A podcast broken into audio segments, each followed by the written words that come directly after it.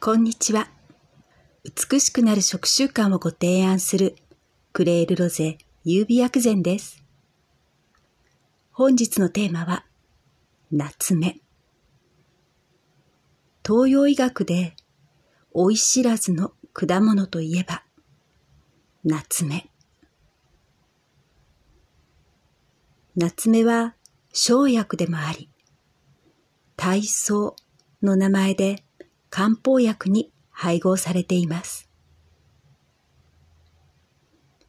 英語ではチャイニーズデーツよりジュジュベの方が一般的でしょうか。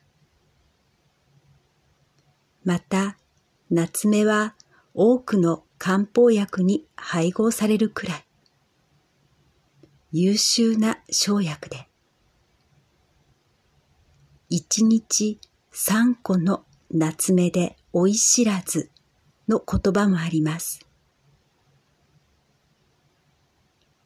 乾燥の夏目をそのまま食べたり、料理の甘みの代わりやお茶の配合にも使用できます。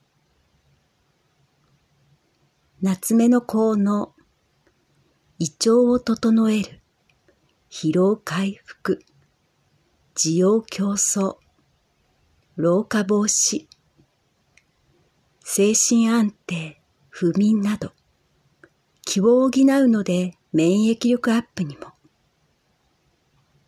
とはいえ、私は過去に夏目を食べすぎて調子が悪くなったことがあります。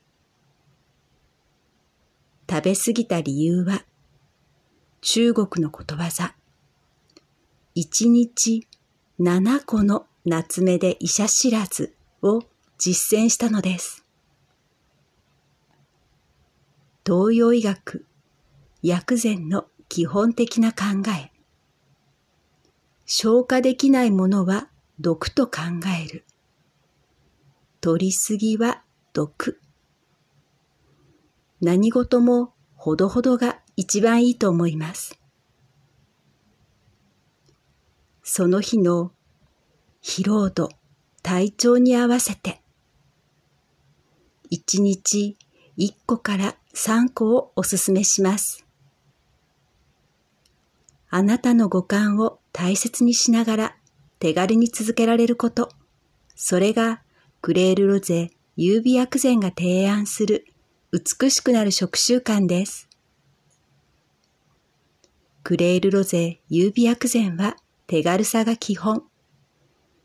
手軽さは手抜きではありません。手軽さは日々続けられるポイントです。クレールロゼ優美薬膳はあなたが選択することを大切にしています。これがホリスティック、中医学理論や薬膳の難しく奥深いことを手軽に自由にできることに特化したクレールロゼ優美薬膳です。